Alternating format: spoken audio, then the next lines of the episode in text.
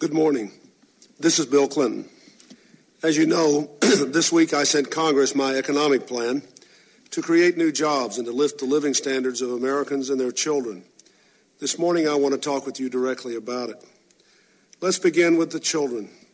If you're on your way to soccer practice or to take your children to a grocery store, if you can see from the window of your apartment children riding bikes or tossing a snowball, you know why we care so much about our schools and our neighborhoods and why we feel so strongly about being able to give our children what they need in life. We've always been a strong and caring nation where families worked hard to pass on something better to their children and where government accepted the responsibility to support the efforts of families and the futures of our kids. But for too many years, our families have struggled without the help they need. Our federal government in Washington has spent more than it had, run up huge deficits, and yet done nothing during difficult economic times to help families and their children. We've neglected our economy and those very efforts like education, health care, training, and nutrition, where national investments today pay big dividends in the future. Gridlock here in our capital, between the parties and among all the special interests, has simply blocked progress, leading us to the politics of least resistance. A lot of people talked about change, but it never came. I hope those days of business as usual are over. This year can be different with your help. I presented a plan to grow this economy, a plan that takes America in historic new directions to improve the lives of our workers, our businesses, and our families. We can cut the deficit and increase investment if we have the courage to make changes. Let's begin with investment. My proposal invests in infants and young children in programs that guarantee big returns for every dollar spent. For example, I've asked Congress to approve an immunization program to reach all children under the age of 2 with the shots they need to fight preventable diseases like polio, measles, tetanus, and the mumps. Every $1 invested today saves $10 in the future in preventable childhood diseases. But today, of all the countries in our hemisphere, only Haiti and Bolivia have lower immunization rates than the United States. We can do better. I've also recommended a maximum effort for nutrition programs to help pregnant mothers have healthy babies, and full funding for the Head Start program, the most successful early education program our country has ever seen.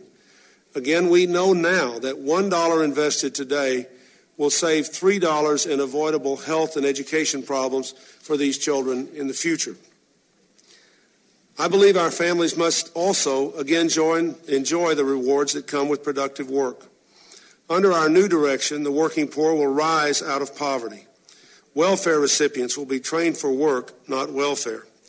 And because families must also take responsibility for their own children, there'll be tougher requirements for parents to pay their own child support, including stiffening our collection procedures and identifying parents when the child is born. And to restart America's economic engine, our primary and principal goal, we'll take several historic steps. We'll reward investments in small business with a permanent tax credit and fund new research and development. We'll create new incentives for bigger business to always be investing in high-quality equipment and the best training and jobs for their workers. We'll create a better environment for all of the private sector, both business and agriculture, and self-employed people through deficit reduction, lower interest rates, and better trained workers. We'll build enterprise zones and community development banks across the country so that investment capital can flow to people and to forgotten neighborhoods desperate for the chance to grow. And I'd like to put hundreds of thousands of idle people back to work right now, repairing our public works and building the new infrastructure of tomorrow. As our plan restores the economy to health, millions more jobs will be created. These are the values and goals our plan is designed to accomplish.